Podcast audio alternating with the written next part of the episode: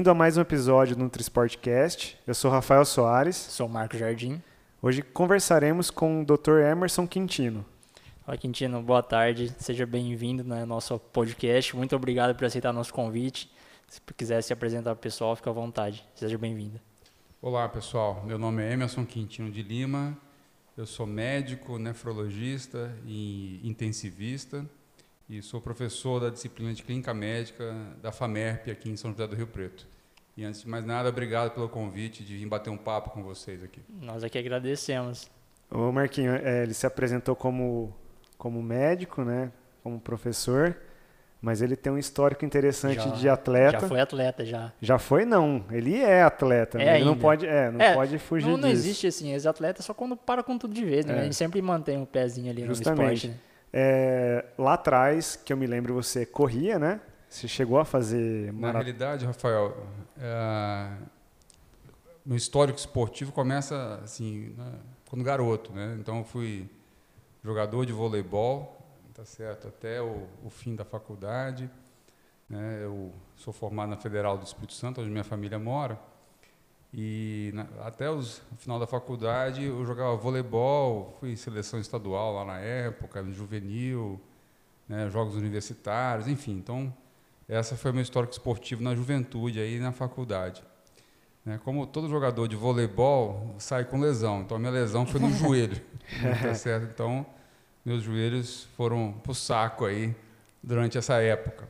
E aí, como todo médico, né, todo não, boa parte dos médicos, tá certo? Eu fiquei sedentário durante muitos anos. E quando eu me mudei de São Paulo, onde eu fiz o doutorado e vim para cá, aí uma pessoa muito amiga me convenceu a voltar a fazer esporte. Então eu saí do sedentarismo, tá certo? E comecei a entrar na academia. E aí, por influência de dois professores da academia que eram triatletas, né, que são triatletas por sinal, eh, eu comecei a correr, nadar, pedalar e comecei a me envolver com triatlon. Então fiz triatlon durante uns dois anos, provas de curta distância até o triatlo olímpico, né? E teve um dia que eu fui correr, meu joelho não aguentava de, cor- de dor. Aí eu parei de fazer triatlo e me dediquei só ao, ao ciclismo. Então ali a partir de 2008 até agora, eu só me envolvo com ciclismo. Essa pandemia deu uma bagunçada aí na, Verdade. nas atividades de todo mundo. Eu tô meio parado aí. Faz mais ou menos um mês que eu não subo na bike, tá certo? Mas diminui bastante assim a carga esportiva nos últimos meses. Mas ainda deu para fazer umas, umas, umas brincadeiras e umas aventuras com a É, bicicleta aí. Sempre dá, né? E, e interessante que assim, ele já fez diversas provas aí bem, bem difíceis. Uma Sim. delas até o, a gente fala Haltenhut, né? Que o pessoal fica sete dias. É, é sete, né? Sete dias. Sete, sete dias. É, então, é legal isso aí, porque eu comecei pedalando e aí vai ganhando, se entusiasmando com o esporte. Isso é, um, é um- uma adrenalina uma gostosa, uma, libera um monte de coisa dentro da gente que você acaba se apaixonando. Então, eu comecei a fazer, gostar de esporte de endurance, né? Então, o triatlon é um esporte de Sim. endurance. Então, nadei uma- umas, algumas provas aí de 5 quilômetros, né? Tem uma prova em Pereira Barreto, acho que era em Pereira Barreto, acho que eu fui nadar lá num canal, quase morri naquele calor lá, 5 quilômetros dentro da água, tá certo?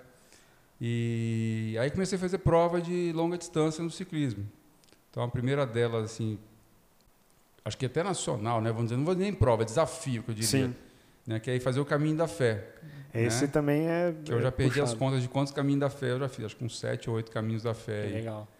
E aí, depois de um caminho da fé desse, que foi em 2009, eu voltei de lá, estava treinando e vi uma prova na, na televisão que chama Cape Epic, né, que é uma prova de etapas. Né? Então, seria como se fosse o Tour de France do mountain bike, que é na África do Sul. Legal. E aí eu corri com o Cape Epic com um colega daqui de Rio Preto, Luiz Henrique. Né? Então, parceirão de treino. Famoso Luizão. Fala Luizão dos Correios, todo mundo Luizão conhece. do aqui, Correio, né? isso. Todo mundo conhece aqui em Rio Preto. Então fui correr o Cape Epic com essa prova de dupla, né? Então correu o Cape Epic com o Luiz. E aí, em 2012, eu, eu gosto mais de ciclismo de estrada. Tá? Uhum. Então, estou comentando aqui as coisas que. as aventuras maiores, né? É, Legal. E são É. as- assim, muito interessantes porque são desafia bem desafiadoras, né? É, não é qualquer provinha, né? É, É e, negócio mais- assim, acho que talvez a primeira, a primeira detalhe, assim, vamos comentar do Cape Epic primeiro, né?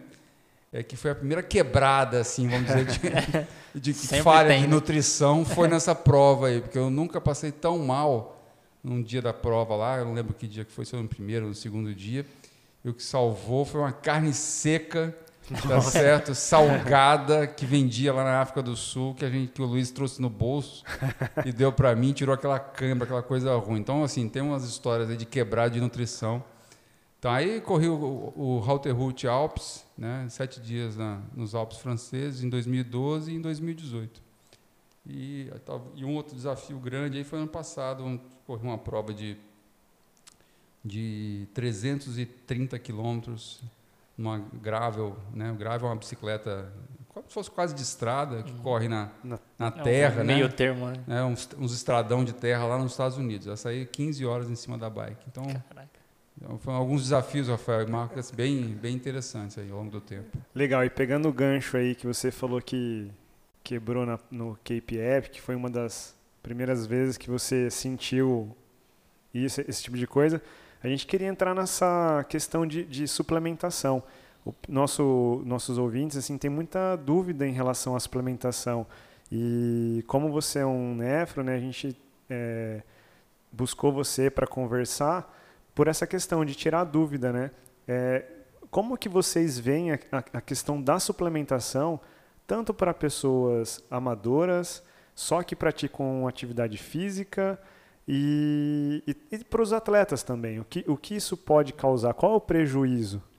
Então, assim, Rafael, eu não sei a opinião de vocês. Eu vou dar minha impressão, Sim, assim, sinceramente, claro, a minha opinião perfeito. pessoal. É legal porque a gente não combinou nada É, aqui antes justamente. de gravar. É, esse, É, esse é o intuito.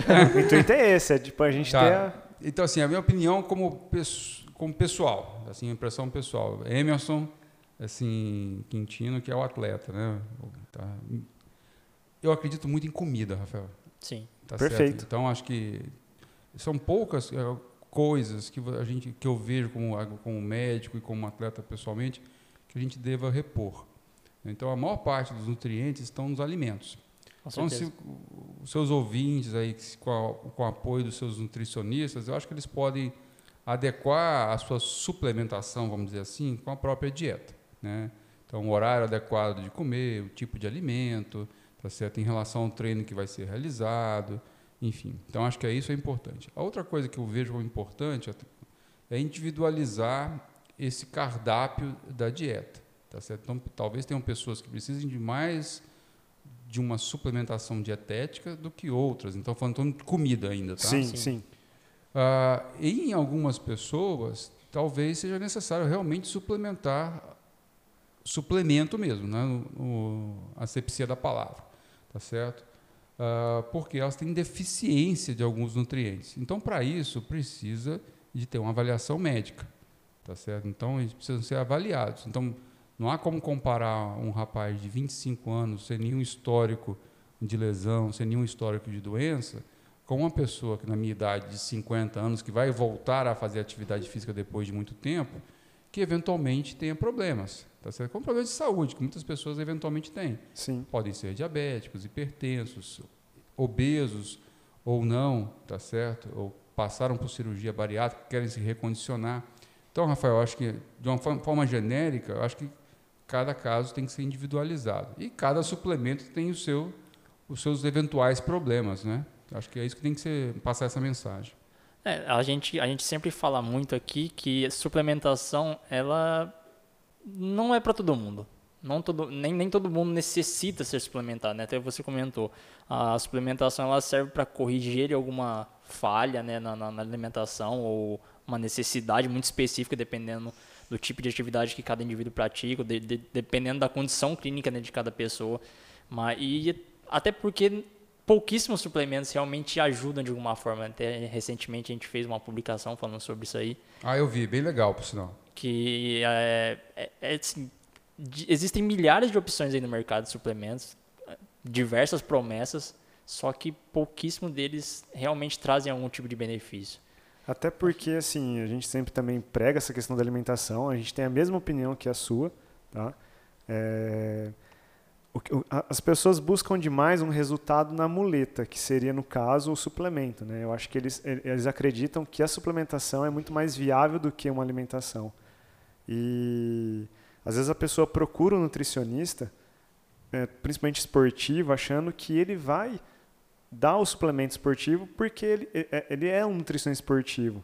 É, eu acho isso muito simplista, tá? porque é o que você falou, precisa ser individualizado, a, a, a, dieta, né? a alimentação dessa pessoa precisa ser individualizada e tem, tem que passar por processos também. Né? Quem é essa pessoa que vai tomar o suplemento? Até na publicação que a gente fez, né, do próprio consenso, fala que a, a porcentagem que alguns suplementos ajuda aquela pessoa é, é tão pequena que talvez influenciaria somente um atleta né? E não uma pessoa, um, um, um, amador ou talvez uma pessoa que pratique atividade física. É... Normalmente o pessoal tem muita dúvida em relação à creatina. Né? Eles sempre perguntam para a gente se tem algum malefício, efeito colateral, é... quem pode tomar, quem não pode. É... Assim, você, você, vocês costumam pegar algum paciente que teve prejuízo tomando creatina? Como, como que vocês lidam com isso? Essa pergunta é bem interessante, Rafael. Então, assim, deixar claro aqui, né? existe a creatinina, né? Sim. Então, a creatinina é um, um metabólito que nós utilizamos na prática clínica para avaliar o funcionamento do rim, tá? Então, essa tal creatinina, ela é excretada, eliminada pelo rim, Tá certo? Então, o seu valor no sangue dá uma ideia se o rim está funcionando bem ou não. Tá? Então, quando a creatinina aumenta, quer dizer que o rim está funcionando menos. E a creatina, que é o suplemento que as pessoas usam, né, e quando bem indicada e orientada pelos nutricionistas, ela vai proporcionar um ganho de massa muscular. Né? Um dos efeitos colaterais, mas não é nem efeito colateral, é esperado que isso aconteça, muitas vezes você, o atleta, a pessoa que está sendo suplementada, aumenta, ganha um pouco de peso por Sim. retenção hídrica que a, a suplementação de creatina proporciona. Tá? Bom, como aumenta a massa muscular da pessoa, né, e a creatinina que nós utilizamos para dosar o funcionamento do renal, ela vem do músculo. Né? Se a creatina aumenta a massa muscular, potencialmente essa tal creatinina poderia ficar mais alta. Potencialmente, certo. deixar isso claro. Tá? Mas não tem nenhum estudo tá certo, que mostre definitivamente que suplementação de creatina faça mal para o rim. Uhum. Tá? Certo. Então, eventualmente, pode dar um falso aumento dessa tal creatinina que nós utilizamos para avaliar o funcionamento renal. Então, para finalizar, Rafael, creatina em pessoas que não têm problema de rim não faz mal. O que nós temos que ficar mais atentos são pessoas que eventualmente têm um problema renal prévio. Tá? E aí a suplementação de creatina talvez não tenha benefício e de outras coisas também tem que ser feitas com cuidado. Então, de maneira geral, eu recomendaria que as pessoas, de novo, antes de, fa de fazerem suplementação de qualquer coisa, Conversem com o seu nutricionista e com o seu médico tá? para avaliar não só se o rim funciona bem, mas outros exames que são importantes. É, a, gente, acho que você com certeza vai dizer melhor que a gente, né? não dá para avaliar uma possível patologia renal simplesmente com um parâmetro, né? simplesmente avaliando a creatinina, por exemplo. Eu acho que pode partir daí, mas não necessariamente um aumento da creatinina quer dizer que aquele indivíduo tem algum problema renal ou não. Né?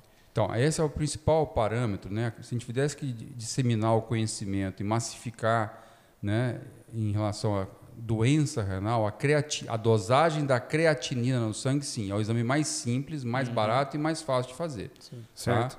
Então, quando a creatinina está aumentada, geralmente as pessoas têm problema de rim. Outro exame que é importante é o exame de urina simples, que dá muita informação.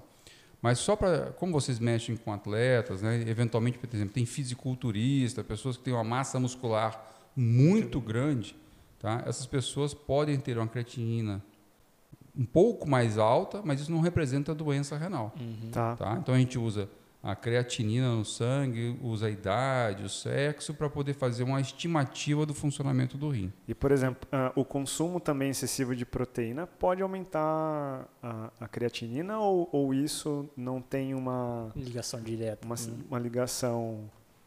Rafael, você sabe que você fez uma pergunta muito interessante, não só por conta de aumento de creatinina. Tá? Sim. É, em relação à, à vida, à proteção de função renal no futuro, enfim. Sim. Tem alguns estudos bem recentes que mostram. Eu não sou vegetariano, tá? Tá. tá. Eu gosto de comer carne mesmo, tá certo? Mas ah, mesmo para as pessoas que gostam de comer carne, né, tem estudos que mostram que aumentar a quantidade de vegetal na dieta está associado com sobrevida em longo prazo. As pessoas parecem que vivem mais. Tá? E mesmo em pessoas que têm doença renal, aí é um outro detalhe. Tá? Uh, que a gente sempre recomendou que as pessoas que têm doença renal devam diminuir a sua ingesta proteica. Sim. Ainda é o que a gente recomenda. Tá. Tá? Mas talvez mudar a ingesta proteica de fonte animal para fonte vegetal, tá certo? Com a orientação adequada, parece que protege o funcionamento do rim.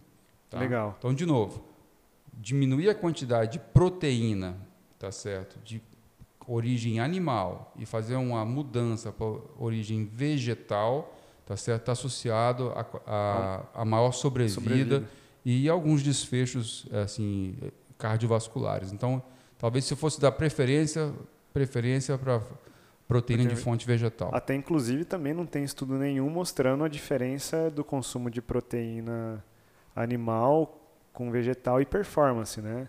A gente não, não consegue ver diferença entre é, atleta. É, inclusive tem atletas de alto nível, de alto rendimento, que são vegetarianos ou gente, veganos eventualmente. Sim, inclusive a gente, a gente, também falou sobre isso no nosso Instagram. A gente pegou um estudo que fez uma comparação entre, entre acho que foram indivíduos comuns que, que treinavam para hipertrofia e é, indivíduos que, que eram é, vegetarianos, vegetarianos, vegetarianos e ve, ou veganos, né? Não, não me recordo comparado a indivíduos que só, consum, é, só consumiam proteína de, de, origem animal. E eles não observaram nenhuma diferença em relação ao ganho de massa muscular ou hipertrofia no geral de, desses indivíduos. Então, é, já é, acho que já é meio que estabelecido aí na literatura. Talvez o vegano, o vegetariano, a gente tem que tomar cuidado com suplementação de alguns tipos de vitamina, que sim, é onde sim. eles não têm de fonte animal. O vegano, Isso, né? E a gente tem que oferecer vitamina, alguns, alguns micronutrientes para essas pessoas. Né? Justamente. A, até eu acho muito interessante falar dessa questão de adequação de, de proteína, porque os, o, o pessoal normalmente eles ficam muito preocupados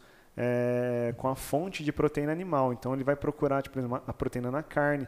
É, às vezes até acontece nutricionista mesmo, deixar de lado ali a proteína que tem no feijão, uh, numa soja ou em algum vegetal que tenha proteína, eles acabam esquecendo de calcular essa proteína né, como uma fonte de proteína. Então, na hora de chegar naquele cálculo por quilo de peso que seja, é, a gente vê muito esse erro e acaba né, superestimando a quantidade de proteína. Isso acontece muito.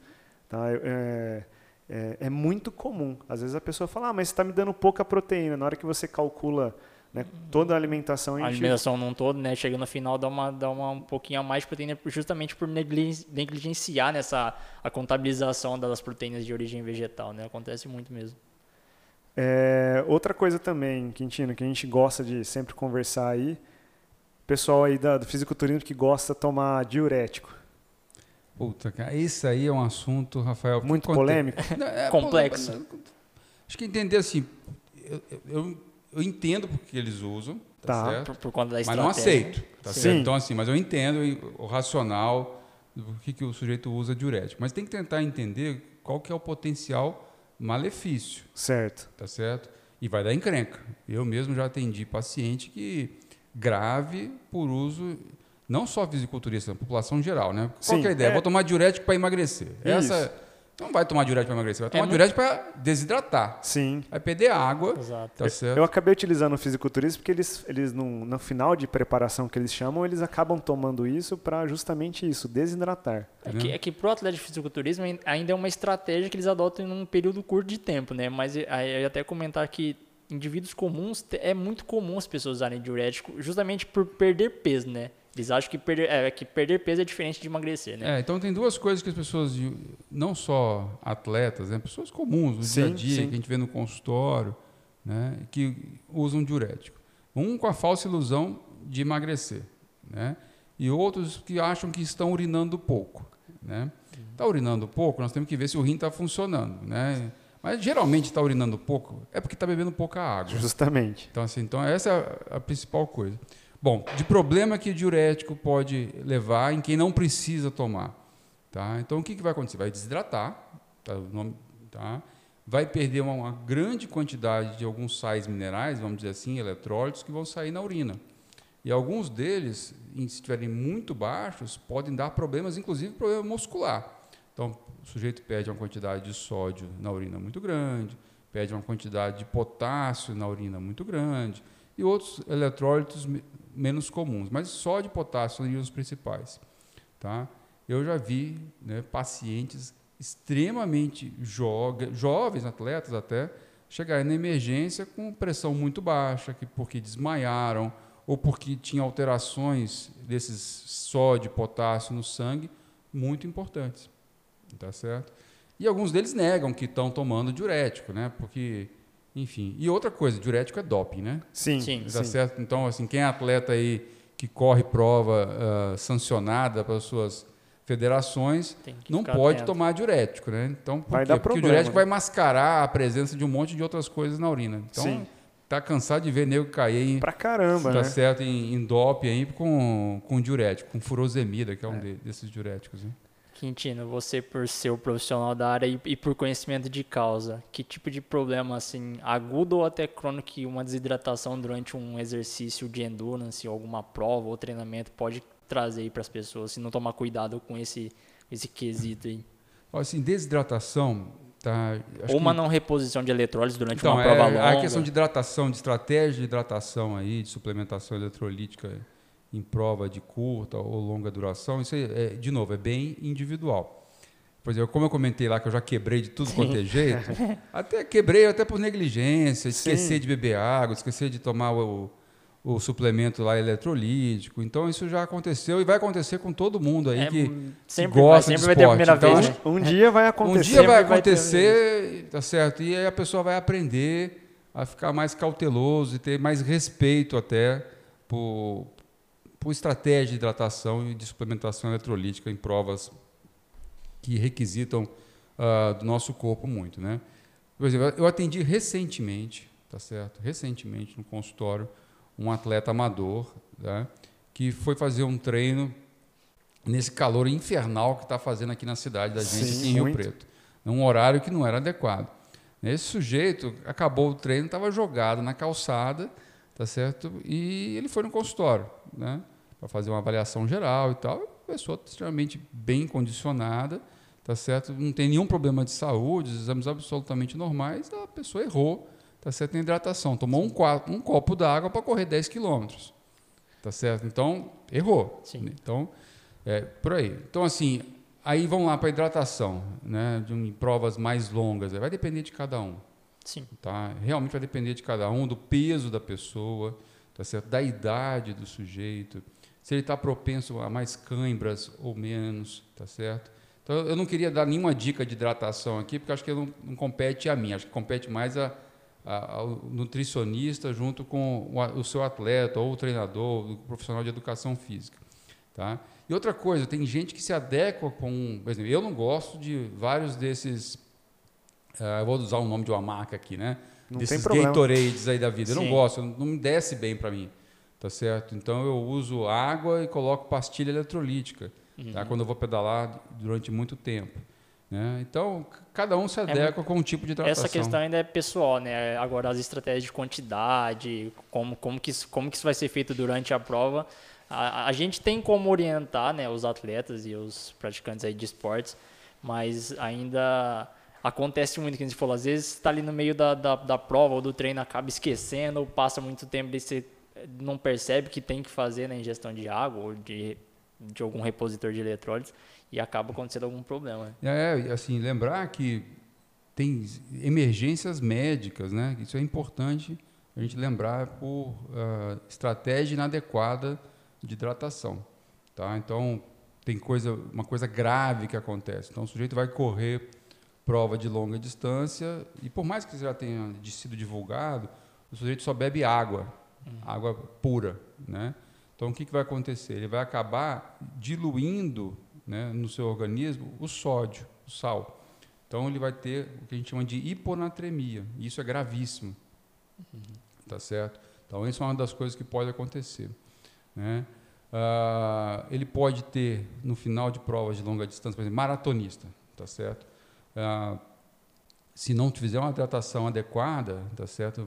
Além de ter hiponatremia, pode ter outras encrencas aí que pode ter uma lesão muscular grave que chama rabdomiólise, né? a gente pode até discutir um pouquinho daqui claro, a pouco. Claro. Tá? Então assim, tem uma outra emergência médica, né? de exercício físico nessa condição de calor insuportável, que chama em inglês chama heat stroke, né? O nome não tem uma tradução livre para o português, seria talvez choque térmico, coisa desse sentido. E isso é gravíssimo, né? Então a gente morre por conta disso. Então, assim, pessoal tomar cuidado aí para fazer atividade física nesse calor aí, viu? Às vezes a gente acha que é uma coisa simples, né? Justamente. Que a gente não dá tanta atenção, mas pode acontecer problemas tão graves que é Justamente isso que eu ia falar. Parece ser uma coisa que, ah, só foi do treino, não estava bem hoje. Às vezes a pessoa julga que não estava bem, mas é um, uma simples estratégia mal feita que você acaba te levando para um prejuízo muito grave, né? Pois é. é até essa questão da, da rabdomiólise é, é assim, é, é, é algo bem sério. Né? É, rabdomiólise, o nome aqui, rápido. Rabdomiólise. É, que né? seria uma lesão muscular, né? Então tá. existe uma destruição muscular, Rafael. Então, o que, que, é isso aí? Então, tem lesão muscular, essa rabdomiólise, vamos dizer assim, traumática e não traumática, né? Então, não traumática. Então, é alguma coisa que vai lá e lesa o músculo. Então, tem remédio que pode levar um dos efeitos indesejados é ter lesão muscular. Então, tem remédio para colesterol né, que é as, as estatinas. Tá. Né? Ela, um dos efeitos colaterais dela é lesão muscular. Então, é certo. é raro, mas, mas pode acontecer. Pode acontecer. Várias infecções podem dar lesão muscular. Tá? Até um resfriado comum né, dá lesão muscular. Nós estamos na época do Covid aí, por sinal, Sim. Covid pode dar lesão muscular importante. Né? Então, pode dar essa tal rabdomiólise. E a rabdomiólise traumática. Então, quando tem alguma coisa que vai lá uh, diretamente destrói o músculo. Então, o sujeito tem um acidente de carro, por exemplo, fica preso lá, pode ter lesão muscular importante. Tá? Uh, tem um, infelizmente, pode ter caído um, uma parede, já havia acontecer isso, em cima do sujeito, o cara fica preso lá. Então, tem uma lesão muscular direta importante. Né? E atividade física. Tá certo? Então, atividade física tá certo? Uh, importante né, numa pessoa não fisicamente preparada, pode levar a rabdomiólise. Recentemente eu atendi, recentemente mesmo, um mês, né, eu atendi um, uma pessoa, um jovem, tá, na casa dos 30 anos, que fez uma rabdomiólise gravíssima após um treino de academia e ele tinha ficado seis meses sem treinar, voltou a treinar, tá certo? Foi fazer um treino, acho que foi de crossfit, não me lembro qual foi, né? e teve essa lesão muscular importante. Ele tinha muita dor muscular, os braços estavam muito inchados, e a gente vai lá no sangue e dosa uma enzima chamada creatina fosfoquinase, que é a CPK. CPK. Certo. Tá? E essa CPK, quando estava assim, o normal dela, acho que em torno dos 200, estava 70 mil Caramba. nesse paciente. Tá? É muito alto. Muito isso. alto. É muito alto. Tá? Muito então, alto. tem uma lesão muscular importante. Eu já internei um, um paciente médico, né? um médico, colega, tá certo que não é a mesma coisa. Isso faz muito tempo já, tá? Foi fazer atividade física, fazia muito tempo.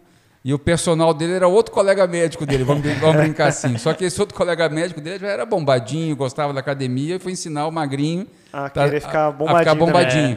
Tá certo? Então ele nem lembra, fez quantos supino, quantos leg press, saiu lá no dia seguinte né? Aí isso é uma coisa, o um detalhe importante, essa rabdomiólise, dá muita dor muscular, mas a urina muda de cor, né? em alguns pacientes, ela fica meio amarronzada. Aí esse era um aluno meu falou, doutor, professor, minha urina está daquela cor. E era de um paciente que a gente estava vendo com rabdomiólise traumática. Falei, rapaz, vem cá, aí vamos dosar a sua CPK. Estava na casa dos 30 mil. Caramba, então ele, ele não tinha nem Não percebido. tinha nem percebido. Ele notou porque a gente estava passando visita no hospital e num paciente com rabdomiólise, ele viu a urina, ele fez associação. Tá? Então, assim, só para. Isso acontece com gente que não está bem treinada e pode acontecer com gente bem treinada também. tá? Justamente. Às Então, vezes, se- por um esforço repetitivo, isso pode acontecer também. De, às vezes, exercícios extenuantes, né? A gente não dá o tempo necessário ali para recuperação e vai insistindo, isso pode acontecer. Pode, não é- em pessoas bem treinadas é, é menos difícil. comum. Então, a CPK e outras enzimas musculares são usadas em atletas de alto rendimento para poder avaliar tempo de recuperação entre um esforço e outro, tá certo? Então, é, ficar atento aí, né? Então, assim, sintoma seria um cansaço, talvez. Então, os sintomas de principais para sintomas. os atletas aí que estão que estão nos ouvindo aí, né? Que se o sujeito tiver uma dor muscular desproporcional, tá certo, ao exercício que ele fez, né? Isso é importante, né? Se a, a urina começar a diminuir, é mudar de cor, né? ficar num tom meio marrom assim depois de atividade física, fica atento aí que pode ser essa tal da rabdomiólise que nós estamos conversando. Caramba, é, é uma coisa interessante saber, porque a gente acaba praticando atividade física e tem aquele, aquele mito que tem que treinar e sentir dor, né? É, senão E às vezes a pessoa legal. não percebe por conta disso. É, então assim, isso tem que. Esse negócio de treinar no sentido dor, não sei não, cara. Assim, todo mundo fica cansado É, e tal, mas, Mas assim, dor, dor, dor nunca é normal, né? desproporcional à É. atividade física, tá certo? E se durar muito tempo, né, tem que ficar atento aí que pode ter Dor não é um bom parâmetro para se avaliar se o treino então, foi bom ou porque- não. Porque tem muito esse mito, até em própria. no, no crossfit, no No musculação. pain, no gain, né? É, o pessoal fala. isso, eu, acho, isso mesmo. eu acho que é um dos piores ditados, uma grande besteira esse negócio de no pain, no gain. Desculpa se o pessoal, tem gente que acredita, mas eu não acredito pessoalmente eu, nisso. eu também, de verdade, não, não Às acredito. vezes eles querem usar isso como um incentivo, né? Pra se dar o máximo, né? mas não é bem ao pé da letra que a gente deve seguir isso aí, né? Porque você Talvez pode... a pessoa está confundindo dedicação. Isso, Exatamente, isso, que eu, falar. isso que eu quis onde dizer. seria o- talvez É, a dor, né, o pain, Sim, Isso com, com o ganho aí, né? Então Isso, acho que a dedicação é uma coisa, dor é outra. Né? poderia mudar né, essa frase. É. é Dedicação, né? Exato. E o benefício. Sem, sem dedicação, sem ganho deveria ser o Deve nome, ser né? isso, é isso. O, o correto seria. Uma coisa também que eu acho muito interessante entrar no assunto, Quintino, é a questão de vitamina D e intoxicação. Isso pode afetar a parte renal, a, a intoxicação por vitamina D? Pode, Rafael. Então esse é um assunto assim do momento, do momento não só desse ano, né?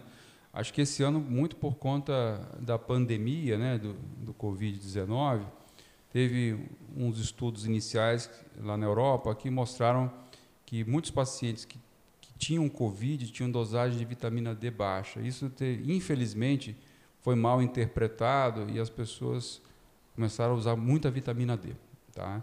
Na realidade, tá- era um estudo em pacientes idosos, que não, não têm exposição ao sol, enfim, então virou uma, uma confusão.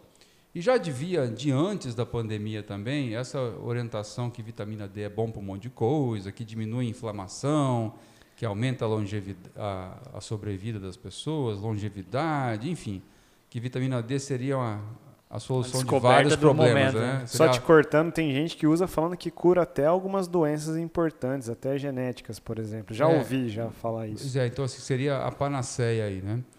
Acho que não é bem por aí, tá? Então, de novo, acho que vitamina D ela tem que ser prescrita pelo médico, junto com individualizada, tá? A maior parte das pessoas não necessita de vitamina D, como está sendo propagado por aí, tá? Então, tem gente utilizando vitamina D em altíssimas dosagens, e eventualmente até, infelizmente, alguns até com orientação médica, tá certo? De usar vitamina D em altas doses, e não se dão conta do potencial malefício da vitamina D. né? Posso esticar um pouquinho a conversa? Claro, deve, Fica à vontade, né? deve, deve. Então, a vitamina D, para que, que serve? Vitamina D ela é uma vitamina que vai lá no intestino e aumenta a reabsorção de cálcio no intestino, tá certo? E aí vai ajudar lá na mineralização do osso, tá? Então, para isso que serve a vitamina D. Então, só que é o seguinte, a vitamina D ela é formada, né, através da exposição solar, tá certo? E depois ela vai passar pelo fígado e depois pelo rim para se tornar a vitamina D ativa, vamos dizer assim, tá bom? Por isso que pessoas com doença renal, elas têm menos vitamina D ativa. Ela Tá. tem mais dificuldade de, de de, funcionar. funcionar. Tá. Tá certo? Então, tem a sua- a- pessoas com doença renal crônica têm menos vitamina D e muitos deles precisam ser suplementados com vitamina D. Tá? Bom, ah, tem algumas correntes que acreditavam no passado que tinha que dar muita vitamina D por conta desses potenciais benefícios que a gente estava comentando. né? Só que quando você dá muita vitamina D, o que, que vai acontecer? Aumenta a reabsorção de cálcio no intestino demais, além do cálcio que vem da dieta, tá certo? E o cálcio no sangue pode aumentar. E pode aumentar muito além do necessário. Quando o cálcio aumenta muito, aí vem os potenciais malefícios da vitamina D. Intoxicação. Quais são os sintomas? Tem sintomas diversos da hipercalcemia, quando Sim. o cálcio está muito alto no sangue, e muitos desses sintomas são renais. Então a pessoa começa a urinar muito. Né? Tem o que a gente chama de poliúria, começa a urinar muito. Muitas vezes tem muita sede junto. E aí a pessoa até confunde isso com diabetes, porque é, É, o mesmo sintoma sintomas. Sim. de diabetes. Quando o cálcio está muito alto no sangue, pode até gerar confusão mental. A pessoa fica confusa, tem casos até de ficar totalmente desorientada. E também pode levar à insuficiência renal, Rafael. Tá? E fazendo um gancho com, com os atletas aqui, eu já internei. Eu estou falando dos casos mais extremos. Não, é, é, mas Claro. é Tá interessante A você trazer A gente tem que usar os exemplos para É, mostrar falando- o que pode usando os acontecer. casos mais extremos aqui, mas não quer dizer que não existem os casos mais simples, né? Sim, que sim. a gente vê mais no, no consultório esses casos de intoxicação leve, mas intoxicação grave, tá certo? Vai para o hospital. Eu já precisei fazer hemodiálise para pessoas com insuficiência renal provocada por intoxicação de vitamina D. né? Tem um, um caso, esse caso não é meu próprio, mas é de um colega lá que cuidou no hospital. É, eu não lembro qual foi o suplemento que esse indivíduo utilizou, mas eu lembro que era injeção, tá certo? Que era um fisiculturista que tinha milhões de unidades de vitamina D, tá? E essa vitamina D ficou recirculando no corpo durante vários meses, tá? Então tem que tomar cuidado. Outra coisa, às vezes o sujeito manda manipular a medicação. Existem boas farmácias de manipulação e outras de origem duvidosa. Sim. E aí a gente não sabe exatamente quantas uh, unidades de vitamina D tem naquele comprimido ou aquela- naquelas gotinhas. Então, de forma geral, Rafael, acho que vitamina D tem que tomar cuidado, não é para todo mundo, e a maior parte da população e dos atletas, que é parte do seu público aqui, não precisa de vitamina D. Né? Esse sol daqui de Rio Preto, ainda por cima, se o sujeito tem exposição dos braços, das pernas, né, nas suas atividades físicas, dificilmente vai precisar de vitamina D. Tá? A gente, a gente vive numa região que a deficiência de vitamina D não é tão comum, né? Até por, por conta da. acho que do país todo, como um todo, né? A gente, a gente tem facilidade de ter exposição ao sol, né? A gente é, não é tão comum, talvez, ver uma deficiência assim, severa em indivíduos. Às vezes a gente. Não, até tem assim deficiência e ins- insuficiência, que são coisas diferentes, mas enfim, tem pessoas com vitamina D baixa que precisam ser suplementadas. Assim, eu, assim no consultório eu acabo vendo mais pessoas com outros ah, grupos de risco, né? que seriam pessoas mais idosas, pessoas com outras, comorbi com outras doenças, com outras comorbidades, e a gente fica atento nessas pessoas. Tá? Mas a maior parte da população, de novo, não precisa suplementar vitamina D. Vitamina D é um exame que os laboratórios fazem de montão, ganham um monte, monte de dinheiro fazendo sim. vitamina D e a maior parte dos resultados é tudo normal. Sim. E o mais interessante é que era só sair na rua durante 15, 20 minutos. 20 minutos aí por dia.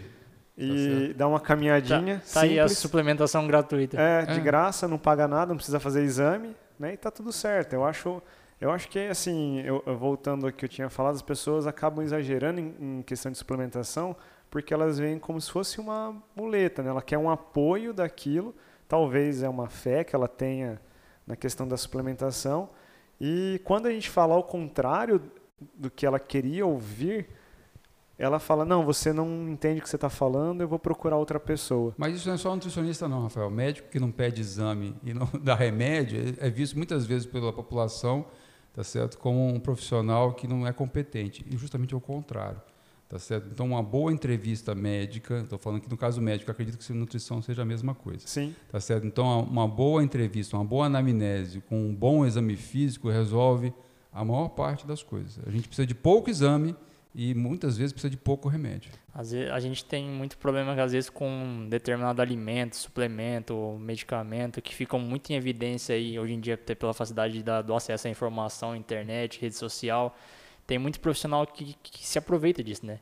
Nutricionista, médico, treinador, qualquer profissional da, da, da, da área da saúde acaba se aproveitando disso e, e pega, pega um alimento ou um suplemento e supervaloriza, né? Até por conta de ter algum ter um ganho com isso, né? Infelizmente a gente ainda tem, tem esse conflito aí, né? Nem todo mundo trabalha em prol do indivíduo, né? Pelo bem do indivíduo, às vezes quer ganhar em cima. Infelizmente a gente tem profissionais que a gente não, não consegue, assim, ter um trabalho bem feito, né? Só pensando no paciente. Às vezes quer sempre ganhar alguma coisa em cima e fica, às vezes, empurra um suplemento ou alguma coisa que não necessariamente o indivíduo precisa, né?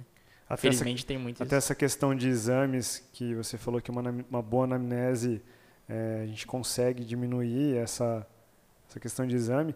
Normalmente, assim, eu não sei se isso acontece com o Marquinho, mas às vezes a pessoa, quando me procura, ela acaba perguntando se eu peço exames de sangue e ela não está preocupada em primeiro sentar aqui e deixar eu entrevistá-la, né? Ela já procura no sentido, como eu falei, ela procura um nutricionista esportivo para resolver talvez um, um, apoio que ela queria, né? E, e ela senta aqui, eu falo, ó, você não precisa fazer exames, é desnecessário, você está tudo bem, só faça alimentação, treina, que você vai obter resultado. É porque no esporte, Rafael, assim, é, demora para conseguir benefício, né? Então, sim, assim, sim. Então tem que treinar, precisa treinar, o sujeito precisa treinar, precisa se dedicar, tá certo? Eu, eu que tô, fiquei parado aí uns dois meses aí, nossa, como é difícil voltar. Muito nossa, difícil. Acho que voltar é tão difícil quanto recomeçar, quando começar do Começar zero. É, Acho que começar do zero é até mais fácil do que voltar. Porque... Você não tem expectativa, talvez. Pois é, então qualquer coisa tá bom para quem está começando. Para quem está recomeçando, o nível de cobrança Sim, é maior. É maior, né? Mas é isso, Rafael. Acho que é bem por aí, né? Então, assim, acho que a maior parte das pessoas precisa de comida mesmo, entendeu? Justamente. Quintino, eu te agradeço por ter é, estar aqui com a gente aqui por tirar essas dúvidas nossas, nossos ouvintes. Foi muito legal, assim, achei muito interessante. Boas informações. Espero que o pessoal goste. Só para deixar, fazer uma propaganda podcast dele do dos colegas deles médicos que chama Passando a Visita, o podcast. É, quem gosta, quem tiver oportunidade pode ouvir. Eu acho muito interessante a gente aprender, mesmo mesmo que você não é profissional, eu acho muito interessante você ouvir algumas situações clínicas para ter noção disso. Né? Quando você traz aí alguns casos para tirar algumas dúvidas da gente aqui, eu acho muito válido porque fica mais claro, fica mais didático para a gente. Te agradeço, Quintino. Não, eu que agradeço o convite de vocês, bater um papo aqui com, com vocês, com os ouvintes de vocês. Uh, fazer um jabá aqui, né? Pode fazer, tá certo. Então, essa pandemia às vezes traz coisa legal, né? A gente juntou com três colegas, tá certo? Três colegas médicos e a gente tem um podcast chamado Passando Visita. Tá lá no Instagram, arroba passando ponto visita, está no Spotify, está nas todas as plataformas aí. É mais para o público da área da saúde. Isso não impede que outras pessoas compartilhem, deem uma escutadinha lá e onde a gente discute vários temas da, da clínica médica, da medicina interna, coisas de consultório, de hospital. Enfim, a gente vai lá bater um papo sobre algumas, alguns assuntos da área da saúde. Obrigado pelo convite novamente. Quintino, muito obrigado novamente. É, foi uma aula pra gente, né? E muito acredito bom. que vai ser para todo mundo que ouvir, tiver oportunidade de ouvir. Volta mais vezes, sempre que quiser. Acho que sempre a gente vai ter um pouco de assunto aí para tratar, né? E quando quiser voltar, as portas sempre vão estar abertas. Obrigado. Eu acho que eu, na próxima vez eu vou chamar ele como atleta, que eu quero ouvir as a gente histórias. só fala das histórias do esporte. Perfeito. Valeu, pessoal. Um abraço a todos. Valeu. Valeu, um abraço.